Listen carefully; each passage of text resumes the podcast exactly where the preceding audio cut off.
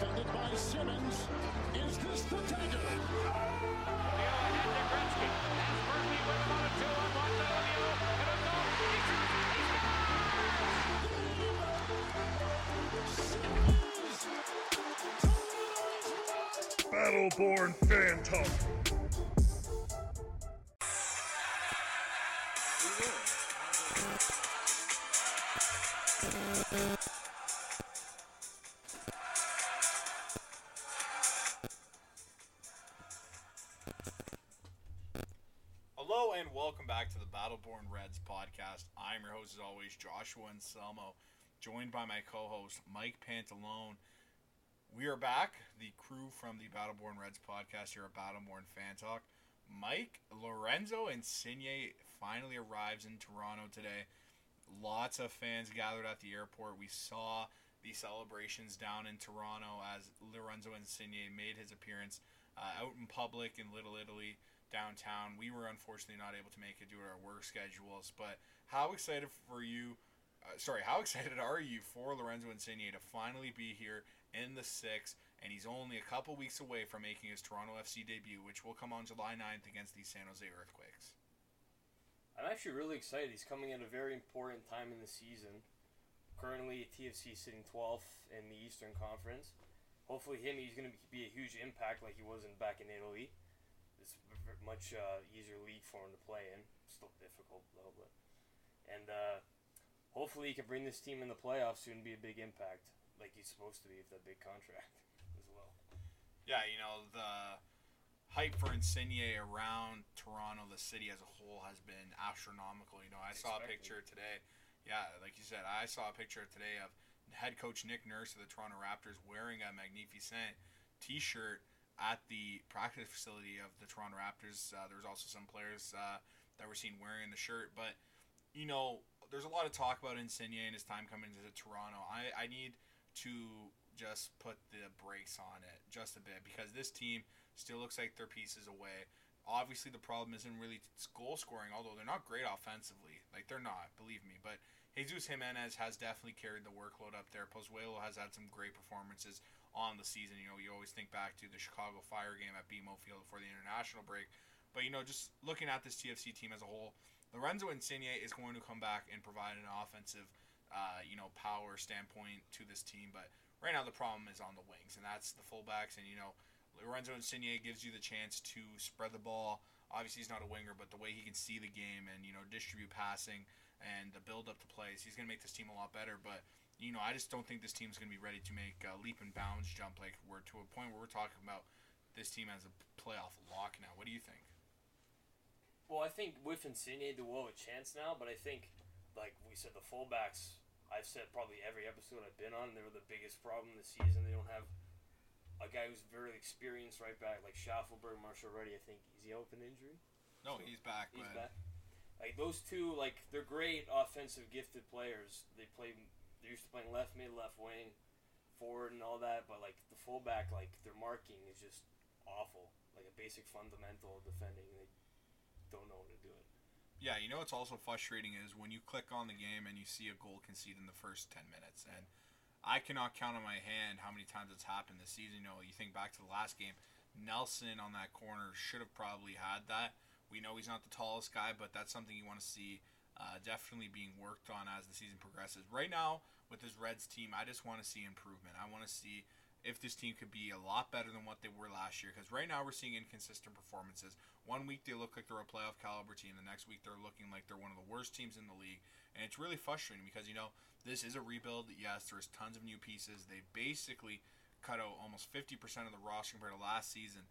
They have destroyed all their fullbacks in the system. They've sent them all out, and they've brought in new players, homegrown development. They've tried to change Schaffenberg's game to a more defensive-based role. But today there was rumors coming out of uh, you know some soccer headlines, including the legend Fabrizio Romano himself saying that the Reds have officially closed a deal with Domenico Criscito, and you know I just want to get your opinion on that because we've talked about him before, but you know it looks like finally we're starting to see some real movement here.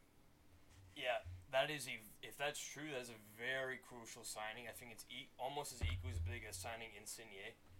Like, he's he's a like a very important defender for like for this team if they were to get it, if he is actually coming here. He, he did play center back for Genoa, but he's experienced playing fullback. He's much better defensive minded player. He's played defense his whole career. Probably be playing. I think he should be starting over uh, if he is to come here. The only downside with him though, he is a much slower player. He is older than Schafflenberg. That only that may be the only problem with him. But other than that, he's ten times better defensively than Schafflenberg is at fullback. Yeah, you know, I think Criscito's addition is going to be huge here for the Reds. Uh, this is a move that I think is, you know, a, a buy now kind of move. I think this shows you that the Reds and their management team is focused on making the playoffs this season, kind of making it in and seeing whatever happens just happens. We've seen Toronto FC teams in the past that just get in the playoffs and really surprise people. You know, I think that's something that you can, you know, argue with this Toronto FC team is – you know, you can never really count them out of games. There's times where you, you know you look at the schedule, like when Philadelphia Union came to BMO Field, and you you know you look at them, they're like at a heavy disadvantage, and they pull out the result. So, you know, I think that shows the management wants to compete right now. I think they have their eye on this window here before they host next World Cup. We've heard Bill Manning talk a lot about how he wants to transform the image of Toronto FC on a global standpoint, and right now bringing in Criscito and Insigne, and you know, there's plenty of other names but right now, this team needs lots of pieces in lots of areas, and they're not just an Insigne away. They're not a Criscito away. Criscito is a phenomenal defender. He's a phenomenal defender. One thing I do have a concern with is his mobility and speed. And you know, we're looking at an MLS league now where it is very relied on the youth and the quickness, which is, I think, you know, a very positive thing. We're not seeing as much uh, laid back soccer like we used to see back in the days where you know Danny Dichio was wearing the red here in Toronto. Uh, we're seeing a lot more young players and a lot more skillful players that are really turning heads. You know, across the world, we're seeing you know teams in Germany and France and even Belgium take note of these young talents. And you know, I just think that Criscito uh, is going to need to know that this league is a challenge. You know, the image in Europe is that this league is a lesser competitive league, but you know, right now this league is really starting to turn for the better, and we're seeing that a lot with the viewerships as well, right? Like they're shooting up the rankings like crazy. Uh, they're almost a top four sport in North America now, challenging with the National Hockey League. Obviously, that's due to you know the expansion of clubs and all stuff like that. But right now, MLS soccer is changing for the better, and you know I'm excited for that. But I just I just want to make sure that Criscito is you know well aware that this league isn't just going to be kind of a I guess how do we put it for listeners a house league. Yeah. Also, that speed of play is a good point. It is a much fast paced league. Does play in Serie A, which is a very slow pace, slow defensive league that may be an issue for him. Is a this MLS is a young, fast league, even though it's maybe not as talented as a, as, as a European league, but it's still very fast paced, and he is near the end of his career. It'd be interesting to see how he, he deals with the speed of these young, less increasingly talented players in the MLS. Yeah, you know, I think now we have the time here on this episode to transfer over to the kind of pregame now as the Toronto FC host the Atlanta United at BMO Field uh, tomorrow night. You know, Atlanta United, definitely a team that I'm not a fan of. They have an amazing stadium. You know, it's a really cool atmosphere. They have tons of fans there uh, playing home games. But this time we're going to be in BMO. We're going to have our home crowd there. No Lorenzo Insigne just yet, so fans got to relax about that. He's expected to play uh, the San Jose Earthquakes on the 9th, as I mentioned. But, you know, Atlanta United hasn't had a great season. They really haven't had – uh, you know, a good couple seasons now since being so dominant that one year. Um, you know, obviously Martinez's injury was a huge blow for them in you know recent seasons, but this team they are still on the verge of fighting for playoffs. Uh, they have a game in hand over New England, actually two games in hand, who's sitting that seven seed with 23 points. Uh, the Revolution and Atlanta United is ninth right now in the table with 19 points. They have five wins, four loss, four draws, sorry, and five losses. So they're kind of a mediocre team so far in MLS, but they're coming off a 2 0 win last week against Inter Miami, who's just behind them in the standings. You know, Martinez is back. He's not clicking at the pace we once saw. Let's start uh, this pregame off of how nervous are you for Martinez to come back to BMO Field? Because for some reason, he always finds the back of the net against Toronto. Honestly, yeah, you know his history in Toronto. He loves playing here in BMO Field, loves scoring goals. But like you said, he has regressed a lot after his injury. I wouldn't say I wouldn't be that worried, but with how the fullbacks are, with the cent, uh, fullbacks are defensively, you go out to the wings, and that might be an issue. But if he does stay in the middle, I think Salcedo and O'Neill will be able to, which should be able to lock him down if he is still coming off that injury. He's trying to work his way back to his top form he was a couple years ago when they did win the cup. But other than that, they they're not a much better team than TFC is. They're only about four or five points ahead of them. So I'm interested. I think TFC will be able to come with a win, but if they do lose, I wouldn't honestly be surprised with how the defense has been playing most of the season. Yeah, you know, one thing with Atlanta United, you know, yes, they're clearly not what they once were, that powerhouse in Major League Soccer. But, you know, I talked about last week, they're coming off a 2 nothing win against Inter Miami. They went with a 4 2 3 1 formation. Uh, very, I guess, defensive minded, having two holding mids. But, you know, this team right now, they used to beat you on the counters, right? They used to be very attacking. Uh, they used to have uh, Almirón, who was, you know, an absolute stud in this league. And, you know, he went to Newcastle. But this team right now, like, let's look at their 11 from last week. And obviously, we had Martinez up top, but we had Cisnero on the left, Moreno in the middle. Moreno has been a fantabulous player for them in that attacking mid role. That you know, kind of also false nine at times for them. He's really deadly uh, in the offensive zone. Araujo was on the right. He scored a goal last week. Uh, Hyndman and Ibarra were the holding mids. Ibarra is a guy that you know he's an MLS veteran. I got a ton of respect for him. You know, he's really good at slowing down the game and just doing the, you know, the hard things look easy. And uh, you know, we look at the back line. They had Wiley, Campbell, Franco, and Lennon uh, at the back. And you know, we're so used to seeing Atlanta United have such strong defensive players. You know, big names from Europe, and they really didn't have that in this last game. They haven't had it on the season. You know, they haven't had the big time ads that they were expecting. You know, like I said, they really fell off from their superb campaigns those last couple seasons. But in goal, I think is the biggest change for me. And this year, you know, it's Rios Novo. Uh, Novo is a guy that you know used to be Guzan in the goal for Atlanta United. Uh, he came over from the Premier League. you know, I know you can get some chuckles out of that, but you know he's had some up and down games in Major League Soccer, Guzan, but he was still a top class goalie when he came to MLS. You know what he did in the Premier League with uh, Aston Villa is certainly you know unmatched in terms of experience in this league and you know, right now I just think that they lack that kind of veteran presence on the field, and you know Martinez has kind of relied up on that as that guy to be you know the star with Moreno, and you know although those guys are very good at their sport and what they do as their craft, but I just think they're missing that leadership, and I think without the ability to stretch the field wide, I think that's a problem at Atlanta United have uh, tremendously. They used to be able to spread the ball across the width of the field with ease. You know, when Almirón was here, he did that you know better than anybody in this league.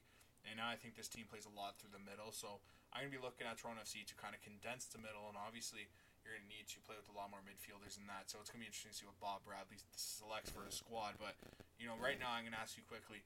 I'm concerned about the Toronto FC midfield. You know, we talk about the, the fullbacks, but Michael Bradley's certainly regressing. Uh, Osorio, he's, you know, a top class player. Definitely maybe the best player of Toronto FC's history in terms of a Toronto FC player through thick and thin. But you know, he's also a guy that's you know picked up some knocks here and there. He's coming off an international stint with uh, Team Canada. Maybe you don't see him play tomorrow. What's your thoughts on this midfield? Because it's very young, and I like Ralph Priso a lot. You know, I think Okello is another guy that you know he's going to be a very bright piece down the line here in the future for Toronto. What he does as a holding kind of player is you know real solid. But just tell me, what do you think about this midfield? Because I think they lack a guy like Delgado tremendously. Yeah, you know, obviously I do talk about the fullbacks a lot. I give them a lot of stick how bad they are defensively, but one pro- but I also do don't talk about the midfield has been very sloppy this year. They don't have a solid ball-winning, strong midfielder like Delgado, like you said. Thank you for reminding me. Almost forgot about him. Such a legend for the club. We don't have that this year, obviously. Michael Bradley is just too old. He's getting regressing like huge this year. He's too slow. I see him holding on the ball too long. His passes aren't crisp. Getting interceptions, like you said, Jonathan Osorio. He is a vet.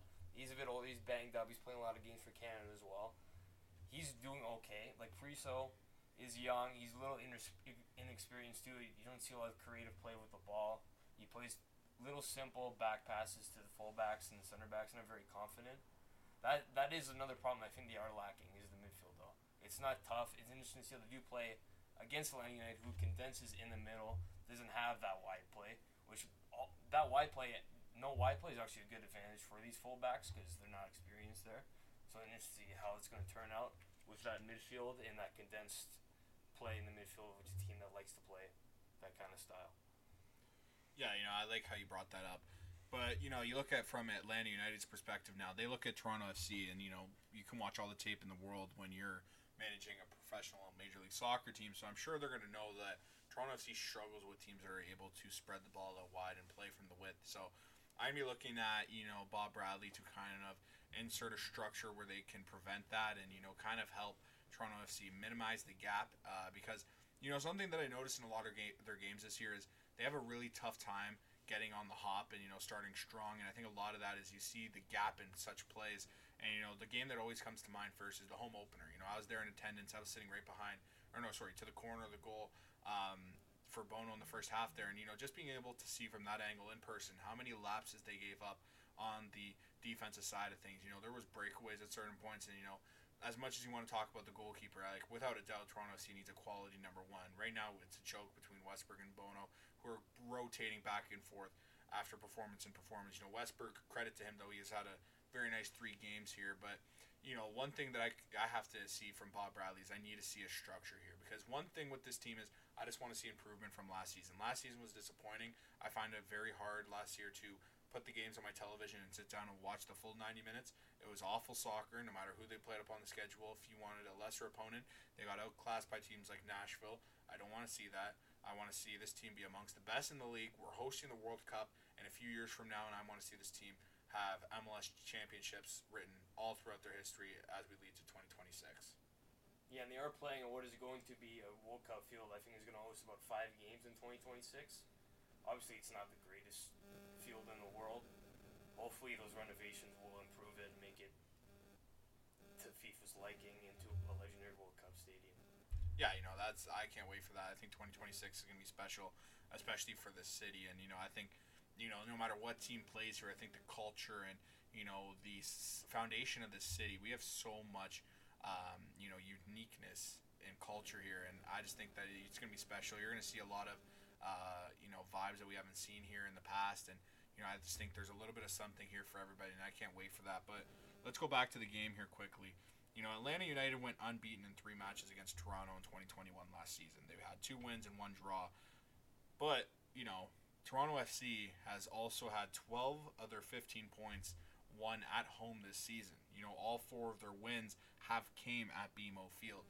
So, you know, it's going to be an interesting battle in that terms of uh, if you look at it that way. Do you think the home crowd is a favorable matchup for Toronto FC tomorrow? Are you taking them if you were a betting man? You know what? I think I would. They're also coming up the hype of Insigne finally arriving in Ontario, in Canada. So I think that hype is going to really get the fans going, excited for his debut, and they're to like, they probably start the energy tomorrow night, which I think will be able to, it will will be a big factor in them driving and getting their fifth win of the season. Like you said, they've won all their games at home, which makes sense. They got one of the best fan bases in the MLS. You know what's just frustrating? You know, we look back at the wins this season for Toronto FC at BMO Field, and the Chicago Fire game is one that always comes to mind. You know, that game was frustrating. They had a good start. You know, the goal by Kerr was, you know, we got a, I guess, lucky kind of because Slonina kind of had that. It just slipped through his glove, and we got the benefit of the doubt there. But, you know, ever since that goal that Kerr scored in that game, Toronto FC got really outclassed. And if it wasn't for Pozuelo to perform like an MVP caliber player that he is in this league, Toronto FC doesn't win that game. And, you know, yeah, you want to talk about the penalty. Sure, you could put numbers of players that can hit a pen, but what he did with that goal from outside the box, bar down, was absolutely stellar. And, you know, I just want to touch up on Pozuelo here. You know, there's a lot of talk uh, in the media that this is Pozuelo's last season. These are potentially Pozuelo's last games as a Red. You know, yes, his age is getting up there, and, you know, injuries have been a cause uh, so far, you know, throughout his tenure as a, a TFC member, but you know, since his MVP campaign, he hasn't been quite up to that level. Like I mentioned, injuries are a big part of that. But are you okay with moving on from Pozuelo, or do you want to keep him here if it means giving him a three-year contract? Honestly, with Insigne coming in, he's not going to be the top player on this team anymore. Insigne is going to probably take that role, and I think it, Pozuelo likes being that guy in the team, the driving factor on the team, the most crucial player on the pitch. And uh, he's just not going to be that with Insigne. He's getting older and I think TFC is going to have to choose between one of them because he's going to probably ask for a lot of money, and they're obviously going to probably not give all their money to two players on the pitch. And so I, do not think he might not be here next year. So I would be okay if he did not come back because we do have Insigne, who's looking to be the future of this team. And yeah, pretty. Yeah, uh, you know, one thing that I also think it's fair to mention is, uh, you know, earlier on in the week there was mentions that some people in Toronto, of our great city, have seen Bernardeschi um, in the six, and you know, obviously there's no real reporters to you know clarify that and give us a realistic expectation of if these are real. But you know, there's been numerous people all over social media that have been linked to seeing uh, Bernardeschi in person. You know, we've seen Toronto FC go shopping in Serie A this year. There was rumors of Belotti, which have just completely dropped. So obviously that probably wasn't true. But do you believe the Brandon Bernardeschi rumors, and would you like that here in Toronto? Mm, I have heard about them. Uh, I'm not sure I do believe them. I think he still wants to play in Europe. He was kind of riding the bench in, on Juventus this year's last couple years, actually struggling to get some first team play on that on that on their team. And I, I don't think he would be ready to go to the MLS yet, but it would be very interesting to see him on the right with Insigne on the left. Uh, probably the best winger duo in the league if that were to happen. Yeah, you know, I would love to see that happen. Obviously, the quality in Bernardeschi's play is, you know, definitely at the top echelon of Major League Soccer. But if that were to happen, are you comfortable with Ayo Akinola and Jesus Jimenez partnership link up to be that one-two force up top, or would you want to see uh, an option from abroad? You know, I think having either of those two playing striker, I think that would be good enough if they were to have Bernardeschi and Insigne playing in the wing. You already got two stars there, and you have a average strikers who are, who are able to score and they're decent players with the ball. You don't need your whole front three to be insanely talented. They're also good cheap players as well. So I don't think they would need to get a top class striker if they were to have those two already top class Italian wingers on their team. You know, one thing that I would that I'm excited for with Lorenzo here is Lorenzo coming to Toronto is going to set the tone. This is a top player. He's played in all the top tournaments. We're just seeing him come off a Euro win with the Italian national side. I'm really excited to see what he can come here to a younger squad here in Toronto. There's either a lot of youth in the squad or there's a lot of fresh new players. Salcedo is a veteran. We see that he takes that leadership role within the squad. He's the heart of the back line that so far this season. Mavinga, you know, he's a guy that's battled injuries. He, we don't know if he has the best relationship with Bob Bradley. He's been up and down, but you know, Mavinga, Salcedo, Cressida, that back line looks like it's getting better. Now it's going to turn around on the offensive side of things. How Insigne can come here and just, you know, the morale of the squad, the strength of the squad. What can they do in the change room? You know, has Michael Bradley's voice gone stale? Right, that's something I've always wondered. Yes, he's been a TFC legend now, and he's done so much good with the club. We've seen the good and the bad. Obviously, if you want to talk about his what he's done in the Concacaf Champions League, but let's not go there. Um, you know, there's been some dark moments, but I just wonder if Michael Bradley as the captain has gone stale in that locker room. Obviously, they bring a fresh voice over in management and Bob Bradley, but you know, I'm just wondering now that Insigne is here, we saw what Seba was able to bring to the squad. We saw what Pozuelo was able to bring to the squad in their beginnings of their tenors here, and you know, maybe this season is not going to be the year where the Reds make it to the playoffs, but if this team can just compete down the line here, if they can just string a couple wins together and just look like a much better soccer club, uh, then I'm going to look forward to next season, right? Because then you just add in the little pieces. Right now, there is gaping holes in this roster, and you know if they can just find a way to close those gaps just a little bit, and you know we go through the winter transfer window, and we can just perfect those. You know, there's rumors of Laxalt from Uruguay. There's tons of players internationally that have been linked to Toronto. I think the goalkeeping position is probably going to be the biggest X factor in next year's offseason if they are able to bring in Laxalt. I think Laxalt, you know, we've seen what he's done on the World Cup stage as well with Uruguay played against the best players in the world in Ronaldo and Lionel Messi. So I'm going to be very interesting to see if they can bring him in. I think that'd be a fantastic ad. But right now they have to go get a goalkeeper. And do you agree with that? Yeah, I think I do. You know, I'm a big Alex Bono guy, but he's not doing. He's hasn't been doing that great this year. Obviously, the defense has not been helping either him or Westberg. And, you know, I'm not a big Westberg guy. I did not like that second goal he let in against New York Red Bulls. I think if he was taller, he would have had that. But yeah, I think that's a big thing. I think they need to move on and get a, a top goalkeeper this year. I don't know if they're going to have the money to get a really big top class one who's still in his prime. But I think one who's probably a veteran. Uh, you know, I would like to see if they do have all these Italian guys coming, Gigi Buffon, but I don't think he would want to come here. That's just a fun fantasy thing. Yeah, somebody's been playing too much career mode late night, eh, with that one. no, Buffon here would be cool. That'd be amazing. I, his debut, I'd buy tickets for that. for sure. Oh, 100%. We'd have basically the Italian national team here with a very uh, large Italian fan base in Toronto. But, you know, bringing back to your point about the height of Quentin Westberg, you know, it's obviously disrespectful to comment on a goalkeeper's height and say, like, you know, dwell on him for his performance. But I'm going to say this, you know, I've watched every single game so far this season. We talk about the fullbacks, right? I'm wondering if the fullbacks are linked to the goalie problems. And here's what I mean by that. We know we see teams come into BMO Field in Major League Soccer and you know they attack the fullbacks here in Toronto. We don't have very many strong ones. And I think that it, also the inexperience, right? Schafflenberg hasn't got a lot of experience playing in a fullback role. You know, Marshall-Rutty, he had a very gruesome injury. He's still a very young talent. He's going to be a premier player uh, in the near future. But one thing I'm wondering is if the fullbacks contribute to the problems in net. And here's what I mean by that. Like I said, back to the very low experience point. You know, they let these attacking teams uh, just cross the ball in free willingly. We've seen countless times Toronto FC's given up numerous crosses in games. I think it's almost at the league high in crosses allowed per game. I remember there was one game where they allowed almost 20 at one point or t- over 20, which I think is absolutely absurd.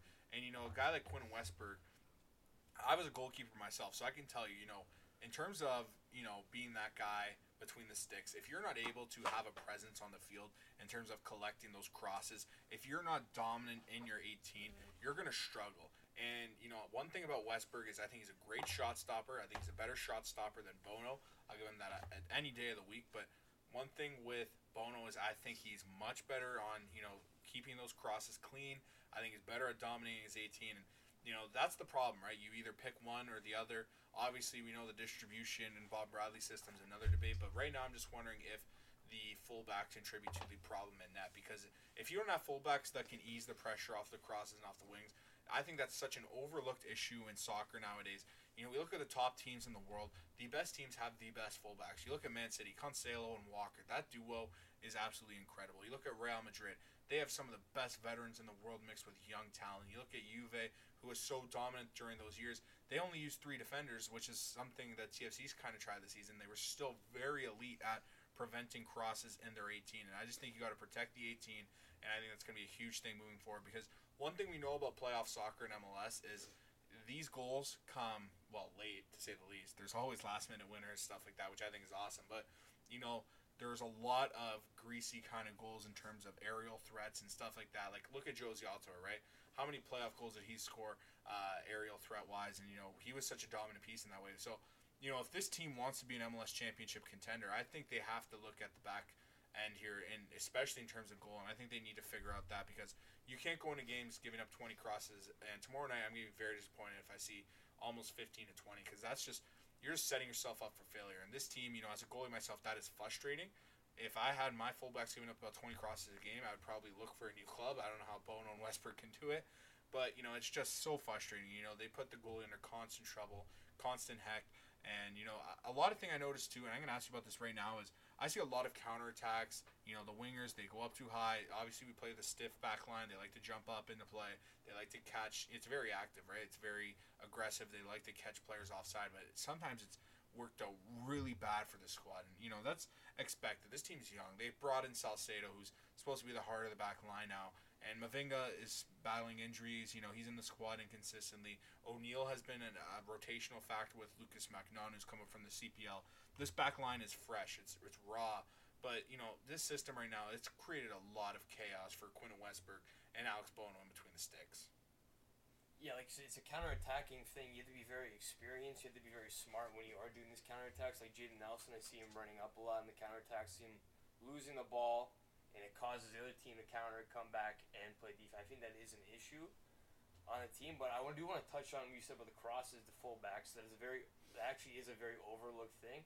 And I think back to the game against against New York City FC, where they, I think they were all like three nothing, and they completely choked that league, that lead. I seen the second half, they were just running through the whole TFC team, and the biggest problem was the crosses, left to right. Schaff- was not marking his man at all. There's at least three or four times.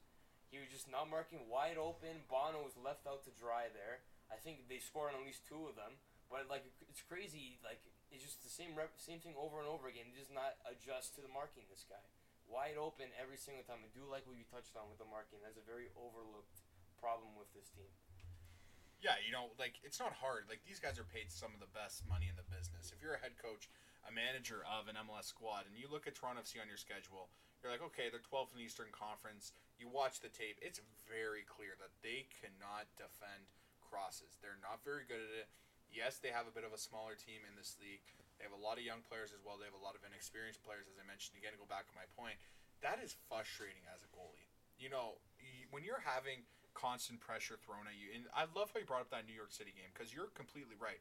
That New York City game was a joke. I'm pretty sure the Reds went up two nothing.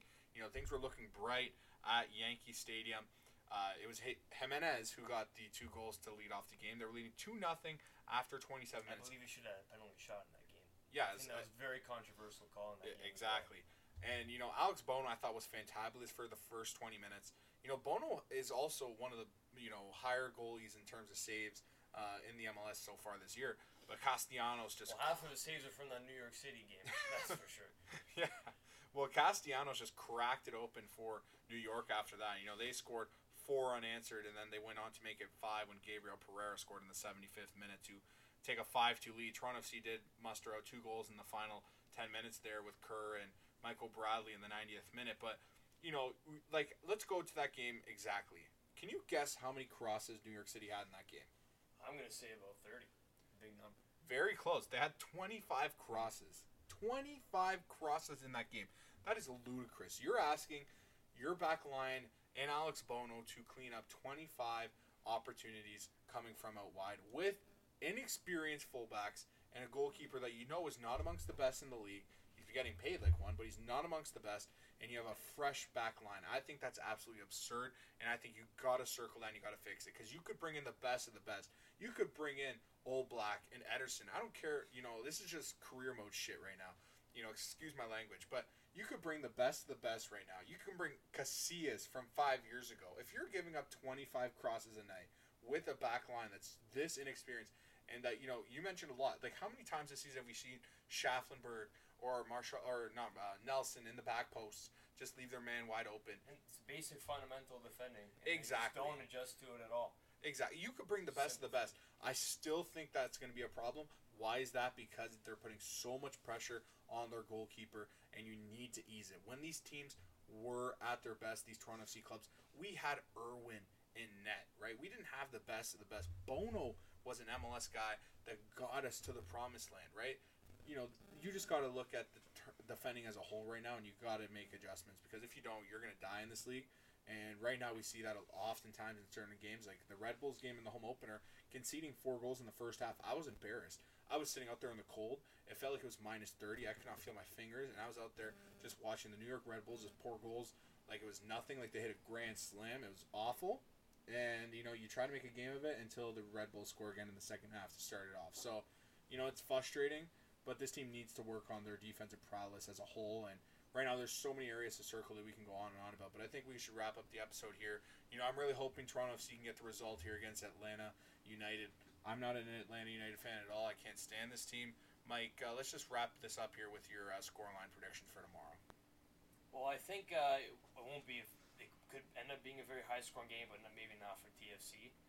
I think they they just edge out, probably getting a two one loss. I think it'll be a close game like that. I think the fans will be very hyped tomorrow, but I don't think it'll be enough to get a win tomorrow against Atlanta United. I'm gonna go with a one-one draw here at BMO Field. Obviously, this could be very ugly because you know Martinez can score uh, at will against the Reds, especially at BMO Field, and we know how inexperienced his back line is. But I think the hype around Insigne, I think Toronto FC is gonna find a late equalizer, and I think they're gonna go home with a draw. Uh, so I'm really excited for tomorrow. You know, it's a Saturday night game at BMO Field. Uh, there's not much nights better than that in the summer here in Toronto, and I cannot wait to watch. Uh, so looking forward to that, and we'll be back next week to uh, talk about hopefully a Toronto FC win. Thank you guys for listening to the Battle Born Reds podcast, and uh, we'll see you on the next episode.